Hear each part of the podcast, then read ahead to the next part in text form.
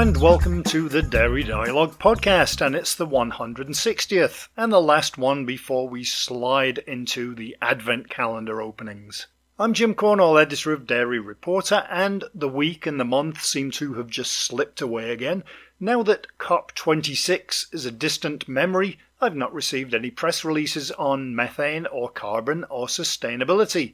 Or maybe I just didn't see them. I do get a lot of emails. That's my excuse for everything. I did get a couple of thank yous for videos that I did at Anuga, which was nice.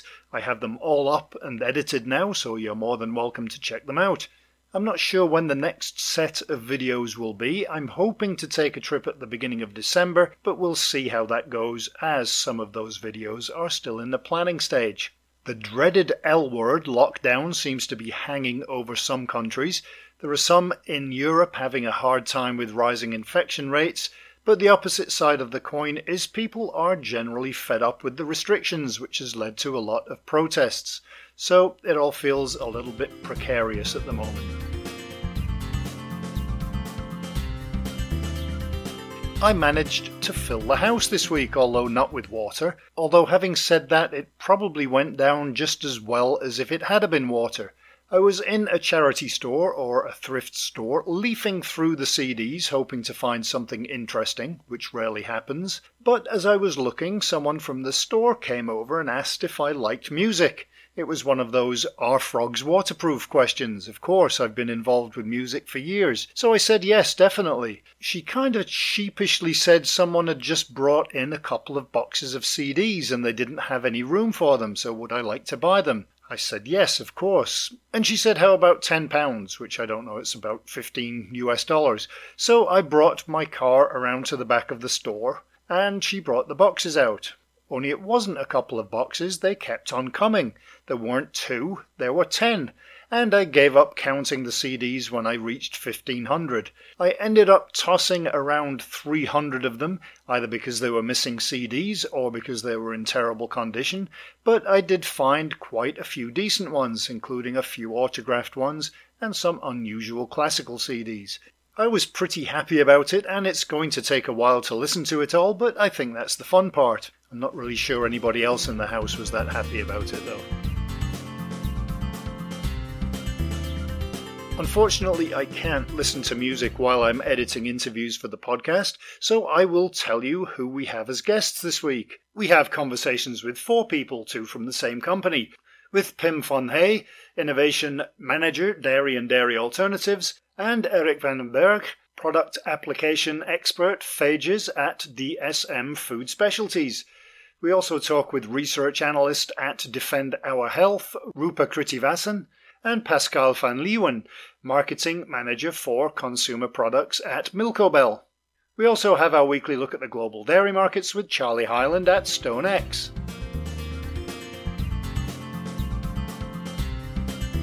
And that means it's time to look back over the news from the past seven days to see what you may have missed. If this was a quiz and I had to try and remember the articles from last week, I'd fail miserably. Starbucks is partnering with Arla in the UK on sustainable sourcing. Perfect Day entered the protein powder category, and IFF invested $87 million in Indonesia to support growth in Asia. As I mentioned earlier, there were a few video interviews on companies I found interesting at Anuga. Danone is spending 43 million euros to switch a dairy factory in France to plant based to meet growing demand. And we also had a special newsletter on flavors and colors. Night Food won the Real California Milk Accelerator competition, and we hope to have an interview with the winners on the show soon. The ACCC, hope I got the right number of C's there, in Australia is moving from educating companies about the dairy code to enforcing it, and the EMB called for key reforms in the EU agricultural system and climate strategies. Givaudan opened its Nordic Experience Center in Sweden.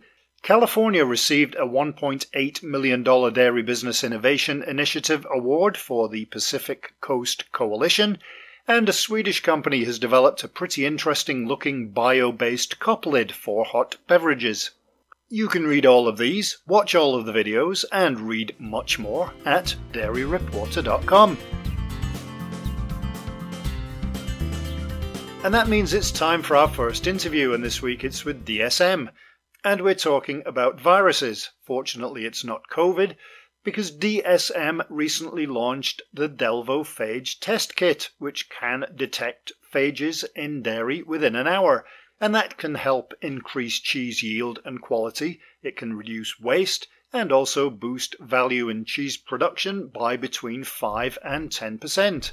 To tell us all about it are Pim Hey, Innovation Manager, Dairy and Dairy Alternatives, who you will hear from first, and Eric van den Berg, Product Application Expert, Phages at DSM Food Specialties. I guess the first and most obvious question is what you are trying to solve with the relatively new solution and what it's designed to do. So, well, first of all, thanks for inviting us, Jim, to, to talk about this exciting new innovation that we uh, just brought to market. Um, so basically our Delvophage test kit, it's a qPCR based test that can quantify bacterial phages throughout the dairy production process at the point of need. So basically next to the production line. And this analysis, it takes one hour and that's significantly uh, faster than the conventional ways for phage testing because those, those take at least four hours to return the results. And this allows uh, dairies to react more proactively against phage problems. Uh, so basically, it's the fastest testing solution available on the market. And by getting the results faster, it helps uh, dairies to uh, increase cheese yield and quality, reduce waste or downgrades, and overall boost the value in cheese production. So, overall, I think we bring great value through this product. And what was the product introduced to address in terms of the problem with phages? Well, as you are aware, bacteriophages are viruses that uh, infect and, and ultimately destroy lactic acid bacteria. And we need those lactic acid bacteria in order to produce cheese or yogurt. Therefore, they disrupt the process with significant financial losses as a result, like Pim just explained. And you mentioned that this is the fastest on the market. How is this an improvement on existing methods? Well, Currently, I think it's fair to say that, that most dairies routinely take samples in order to monitor phage pressure uh, present at the dairy. And this is a service which is uh, often uh, offered by the culture supplier. And typically, these results will take anywhere between five to 10 days. Alternatively, dairies can also perform an in house assay, a so called activity assay, but this still take anywhere between four to eight hours. And because of this relatively long lag time, these results often come too late and they do not help the dairy to really prevent the issues before they occur.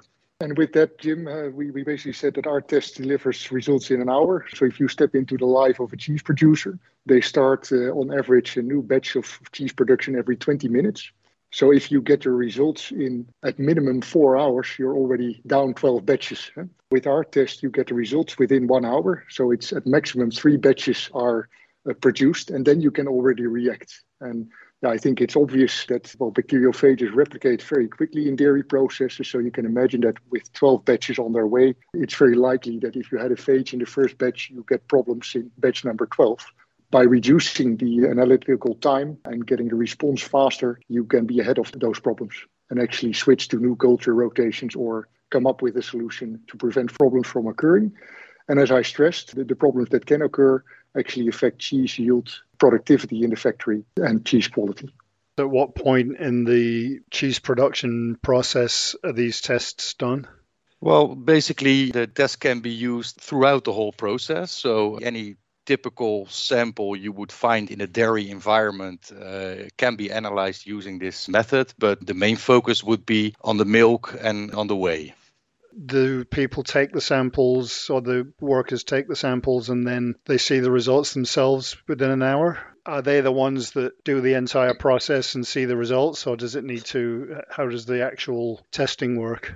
Yeah, we had a sharp eye on uh, the user friendliness, uh, Jim, during the development of this test. So basically, the ease of use you can compare with the COVID self test that people do at home nowadays. So, really, it's super user friendly and easy to use anyone can do it. You said it's the operator that would actually get the results. Typically, yes, but I've also seen people from the QC lab performing the analysis. It's a little bit how things are organized at that specific dairy, but like Pim just said, it's really a test that can be performed by anyone with only a minimum amount of training that is required. And in terms of the reaction time, obviously, when you're looking at the difference between one hour and four to eight hours, what does that allow the cheesemaker to do if they see a positive result?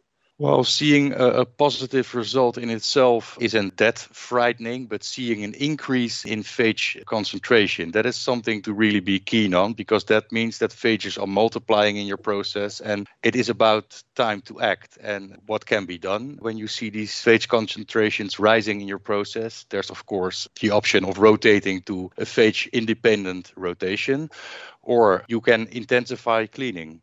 And so, what other benefits does this new solution have for cheese manufacturers?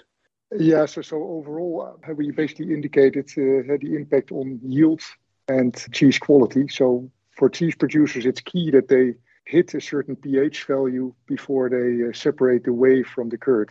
If you don't hit that uh, pH value, which of course uh, slowdowns because of bacterial bacteriophage impacts can do, then basically you don't get the moisture content that you want and also potentially don't get the texture and flavor that you want. And of course, cheese producers are very key on every day producing the same quality of cheese with uh, often relatively high volumes.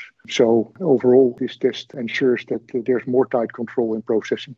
And is it relevant to all kinds of cheeses, or are there specific cheeses that it works better with, or does it apply to every kind from soft right through to hard cheeses? Shall I take that question, Pim? It's not designed to be used for any specific type of cheese. Just uh, to remind you, this is a qPCR assay, so where we are actually detecting phage DNA, and phages don't care about what type of cheese you are making, actually. So you're not limited to a certain type of cheese or also to a culture supplier. It's just detecting phages in your process. And how does this fit in with the other methods and the other portfolio of products that you have to help cheesemakers? Yeah, so the Delvo Phage Test Kit is part of uh, our leading uh, integrated uh, portfolio for phage management solutions. We basically have complemented the phage test kit with uh, an app called Delvo Analytics.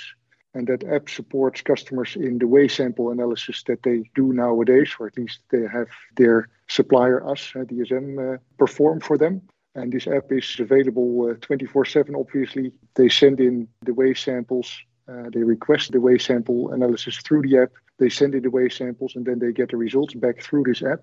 And in this app, they can actually access all the whey testing data that they have. So the Delvo Phage Test Kit allows customers to do phage testing themselves uh, with the service of Delvo Analytics, we also do some whey testing for them and link it also to our DSM phage experts. Then overall, DSM has a broad portfolio of solutions that we uh, bring to the dairy industry that ranges from uh, raw milk to actually the final dairy products. And uh, we believe that these tests uh, fit well in giving the customer the full support they need in optimizing their processes. This is something I, I assume that would be applicable anywhere. You could use this anywhere in the world. Yeah, yeah. The system uh, is portable, so it has a battery and basically uh, can run for at least four hours uh, without uh, external power supply. So indeed, the idea is you can bring it into the factory at any point and any location and start an assay if needed. And so that you said if the four hours, does that mean it's a rechargeable unit? Or? Yeah, you can basically hook it onto the power, but uh, also have it standalone. Yeah. Results are basically expressed on a scale from zero to five. Zero, obviously, meaning no phage was detected, it was below detection level. Five, meaning we detected a very high level of phage in your sample. It's been a couple of months since it came out and since the press release came out. Um, what's the reaction been like to it? I assume it's already being used in several companies around the world. Yeah, we have basically introduced the product in the US and in Europe. And uh, at the moment, yeah, we have a, a, lot of customers testing the equipment and seeing what value it brings to their dairy. So, uh, yeah, a lot of uh, response and also positive responses. Cheese isn't cheap when it comes to the production process. It must be. Yeah, I mean, we're talking about tens of thousands of euros per batch, I would assume. Yeah, exactly. Yeah, you have big, big dairies converting in the order of 1 million liters of milk a day. That is a heck of a lot of cheese being yeah. produced. So if something goes wrong or if you have a downgrade where you have to sacrifice about one euro per kilogram of cheese because the value of the cheese you produced is lower, then uh, that's significant amounts uh, going through the process.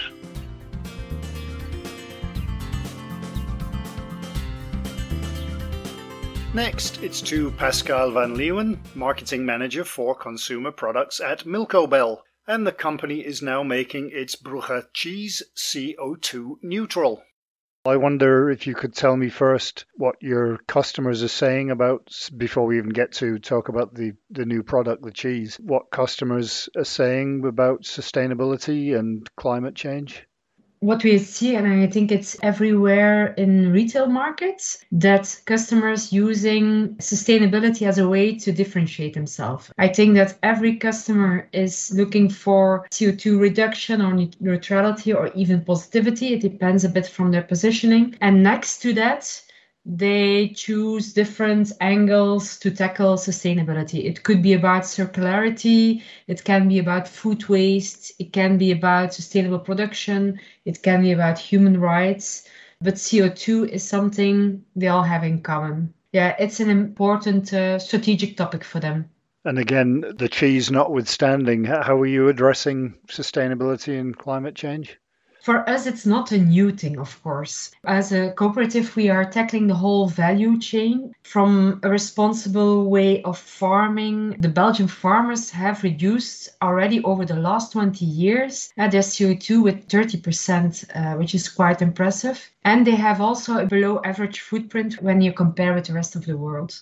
So it's not that we, oh, oops, we have an idea, we need to uh, work on sustainability, let's do this. No, it's already something which is going on for quite some years. Also, Milcobel, what we are trying to do is to stimulate all sustainable measures they can take, and mainly the farmers, because of course, when you look at cheese production, the biggest footprint, CO2 footprint, lays with the farmer. And that doesn't mean that we don't take the opportunity to work also on the cheese production, but the farmer is a big chunk. Milcobel started working uh, with what we are calling a sustainability monitor, where we monitor every measure they take and taking into account how they do it. They are uh, being rewarded with that uh, with a sustainability fee. So the more they take action on that team, the more they are rewarded for that that sustainability monitor it's really something which uh, Milcobel takes the lead within the industry in Belgium to uh, install that and uh, use it now as a technique to take step by step progress in the first part of the value chain. And so you have the new product. Uh, how is that being made to address these needs? As a matter of fact, uh, Brugge Cheese is the biggest Belgian cheese brand in our market. It's really about high quality, it's an outspoken taste. It's really for cheese lovers. Uh, it's not for people who see cheese as a functional product, but more as a real enjoyment uh, product. So for us, the starting point is always to have the same quality, the same product uh, with the same high quality standard, but it, now it's being produced and made on a CO2 neutral way. And what does that involve? How do you make it that way? It all started by measuring our complete footprint from cow until cheese, so the whole value chain, taking into account all the different parts uh, from production, packaging, transportation of the milk to the cheese factories. It is an important step. Then uh, we have defined a reduction plan because we have done already some efforts on reducing, but for the next step to set up a reduction plan within uh, the whole value chain and the part we can't uh, compensate with reduction is being offsetted with a climate neutral project. And as far as the labeling, there are quite a few different schemes around, and I think that must be a little bit confusing for consumers. I wonder how you chose to work with CO2 Logic and how independent the group is.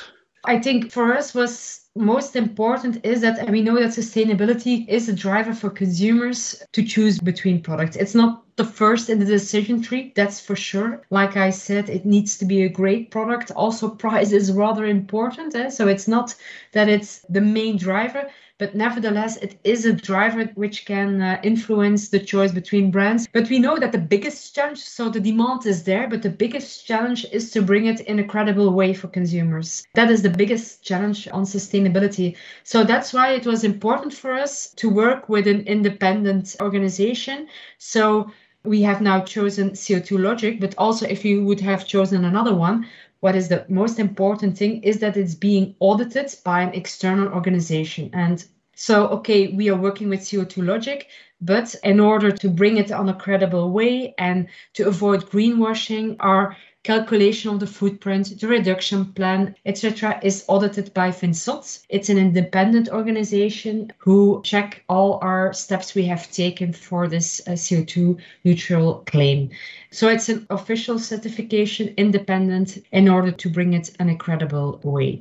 Why we have chosen CO2 Logic? Because we have evaluated different companies. And because we saw that CO2 Logic has an experience which could help us in our sector, had really relevant expertise on that, was something which uh, helped her because uh, they really have a broad experience.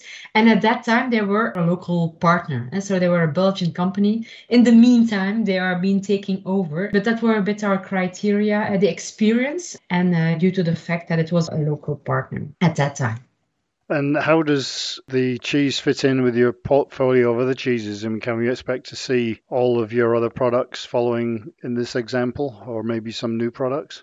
Uh, what for us is important is that Brugge Cheese, it's a well-known brand in Belgium and we want to take leadership with that brand. And this means also not only offering best quality and a delicious uh, experience to their consumers but also make it on a responsible way. So that's why we started with Brugge cheese as taking up leadership on the brand. But for sure other propositions will follow in the future for sure.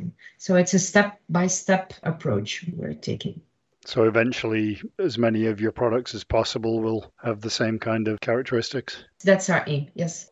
You mentioned that you're doing a lot on farm. Are you doing other things like at your plants to address sustainability and energy savings, that kind of thing? On the plant level, yes, we are doing uh, a lot. For instance, to give you an idea, already the past five years, we reduced our energy efficiency per kilogram cheese produced by 23% in the last five years. And we have set targets to reduce the emissions from our production process uh, by 35% in 2035. And so we have done already a big step, but we set new targets for the future. What we also are doing is combining heat and power plants because in that sense we can provide more sustainable energy also, in terms of water, half of the water which is required, we do that from extraction from the milk process and we upgrade that water to drinking water quality. In that sense, we can use it uh, afterwards, for instance, to clean equipment and other ways where we need water that is clean, but that can be uh, recycled after the milk processing uh, part. So these are some examples of things we are doing or will do further on. Also an important part for us is the packaging. Cheese is a product with a limited shelf life. It's a natural product. And for our pre-packed cheeses, we choose to further work with plastics because it guarantees the best shelf life for our products and food waste is a very important driver which has an impact on our climate we don't want to make sacrifices on that. So that's why we have chosen for 100% plastics, but really to make them 100% recyclable and also work with a high percentage of recycled material. And we do this also step by step. We uh, started with the packaging of our slices. When you have a look at the cheese market, pre-packed in Belgium, half of the hard cheeses are packed in slicing format. This is the first we have tackled. Also The little Apro cubes we are selling are also in recyclable packaging, which is 100% recyclable and also consists out of recycled material. And the, the last one we, which we will tackle in 2022 is the flow packs for the wedges of cheese. Uh, so also on packaging, we are making uh, some nice progress next to the fact that we already reduce enormously the amount of plastic that we use. Uh, so it's reduce, recycle, and also the composition we are working on.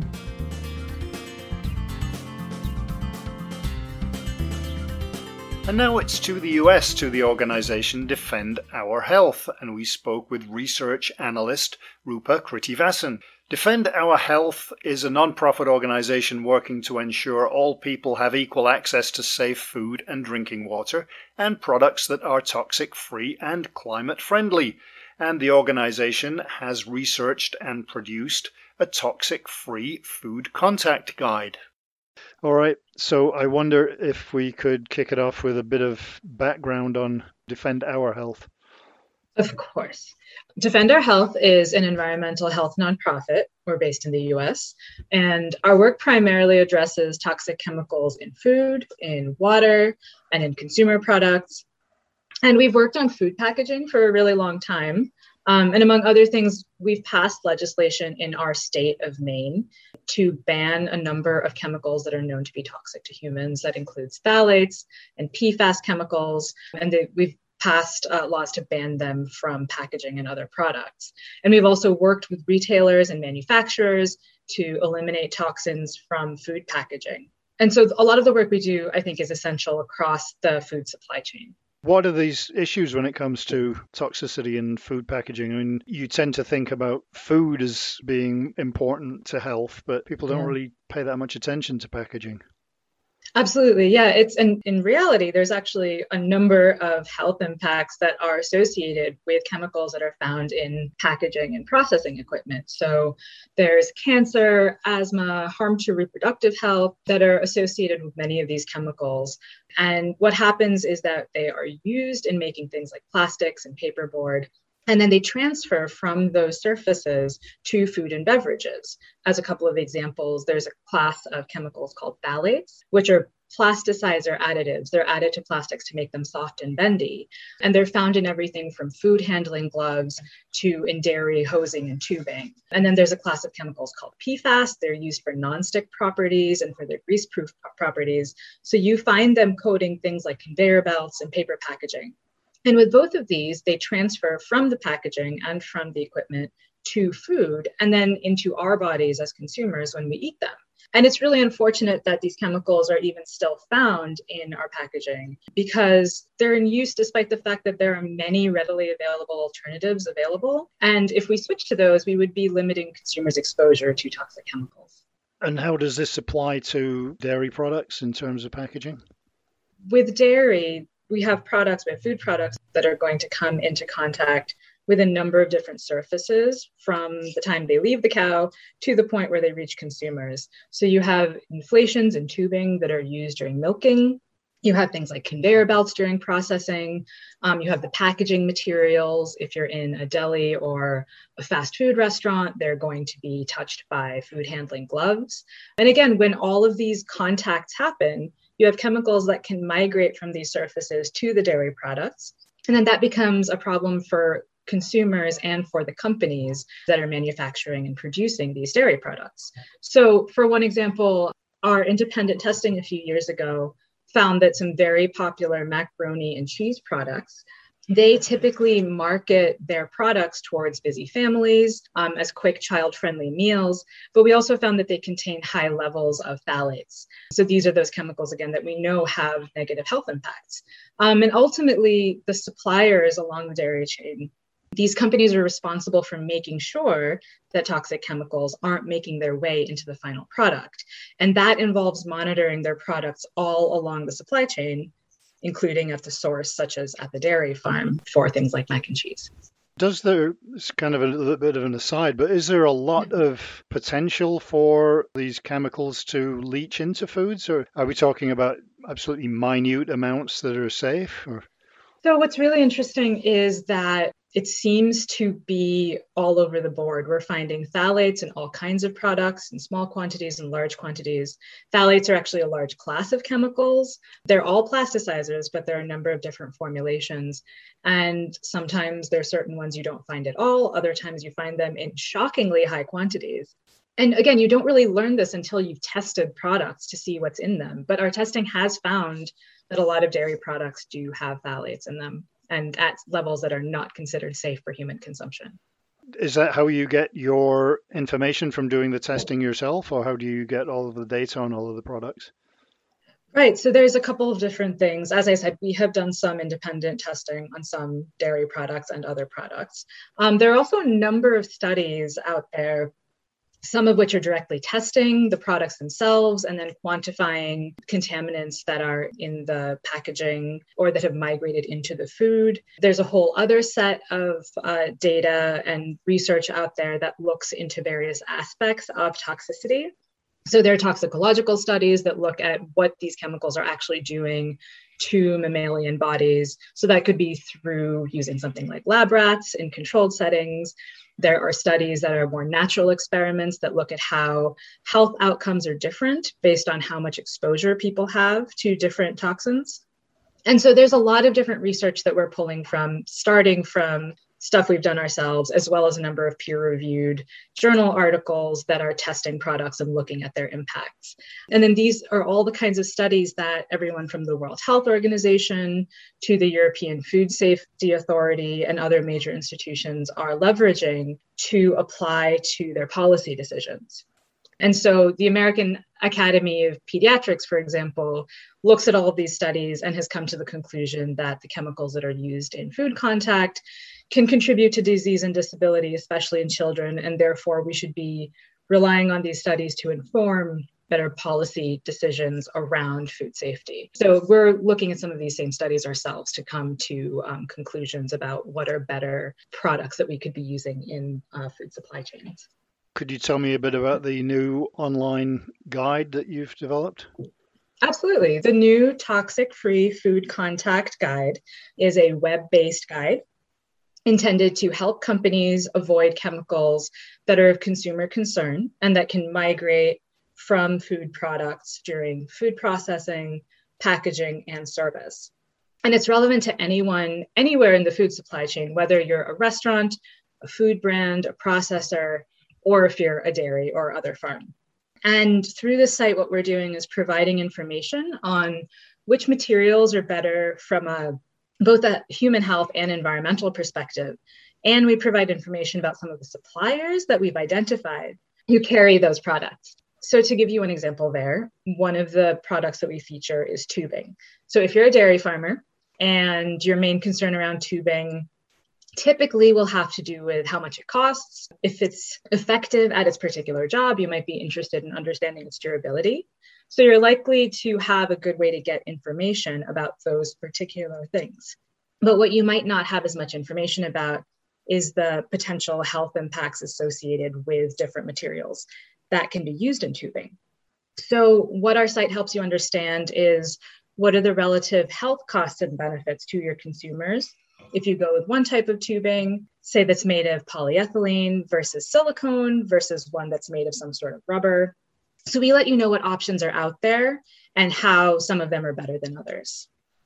And I guess some of that is down to finances as well as to whether it's financially viable. I mean, if there are no regulations, is it just easy enough to say, well, we're not going to bother?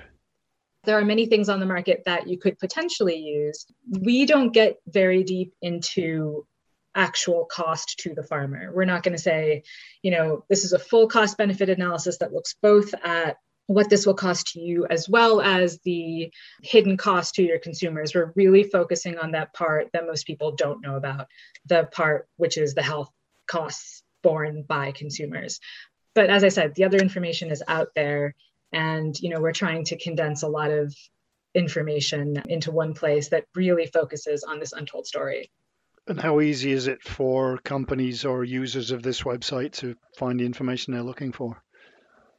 Um, we hope very easy. We've tried to make it as easy to use a website as possible.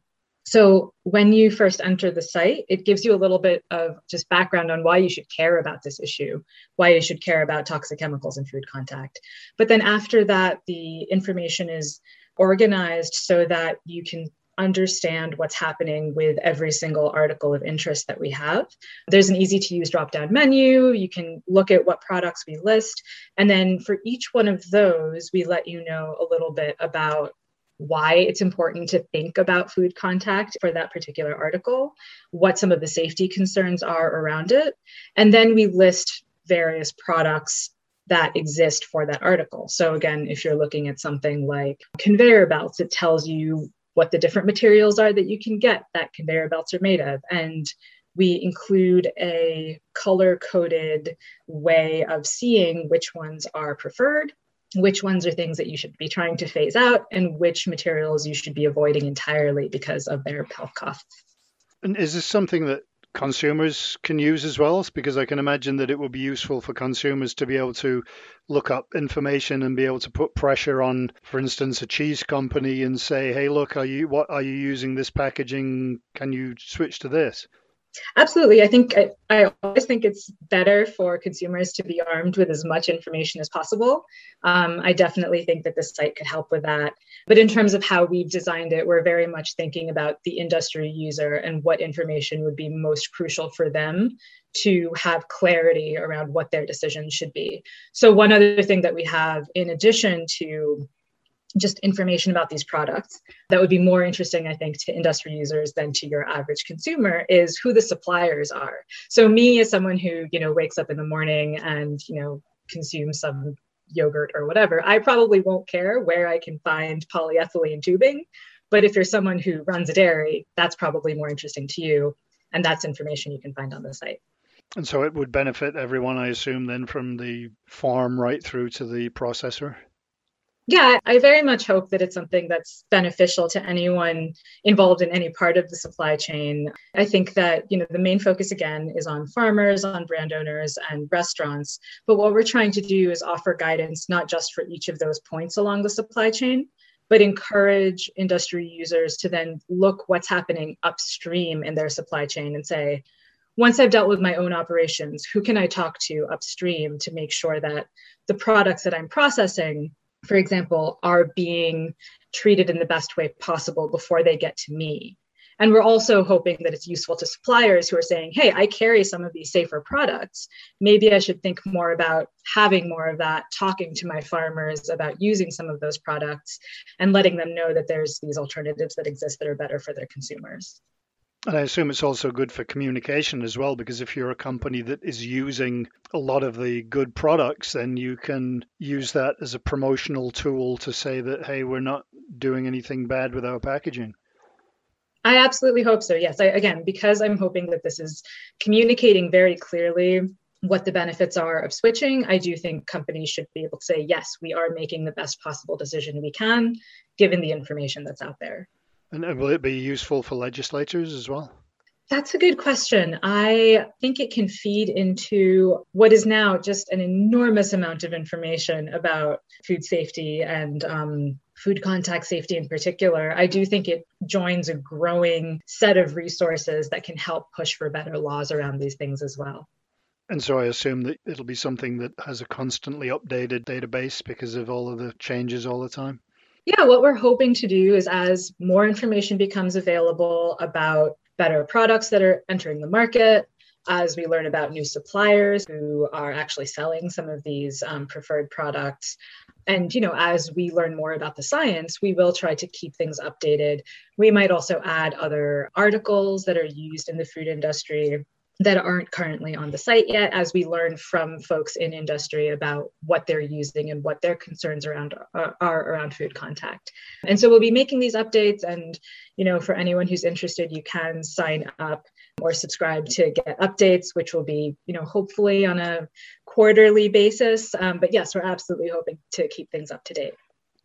And where do people find this so the website is toxicfreefoodcontact.org.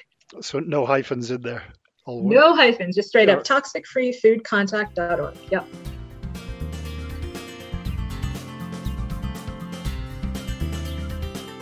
And now it's over to the StoneX office in Dublin to see what's happening in the global dairy markets with Charlie Highland. Hi, Charlie. Hi, Jim. A bit of a, an interesting week this week in the markets. Prices have been, I would say, very, very stable. Uh, still holding up at reasonably high levels, but in general, activity has been very low. Even though, from the data side, it's been quite a lot of bits of information uh, released in the last week or so. I mean, if we look at the fundamental information, it's still a situation of the milk is continuing to look pretty poor pretty much everywhere. I mean, the US numbers were out last week showing um, milk collections down uh, 0.5% on the latest numbers.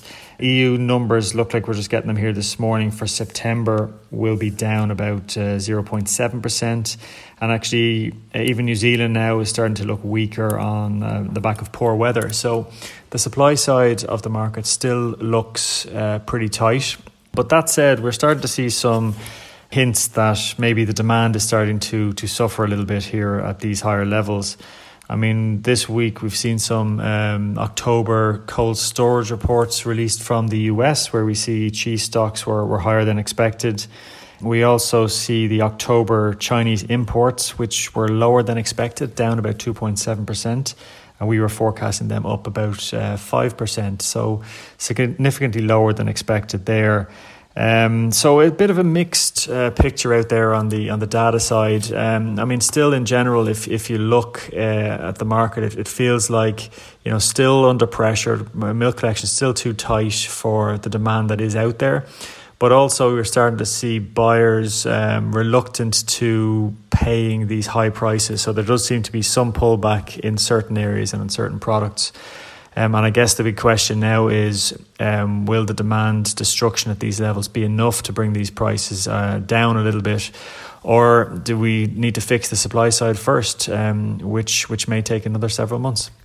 Thanks, Charlie. Hopefully, we will talk to you again next week on Advent Calendar Day 1.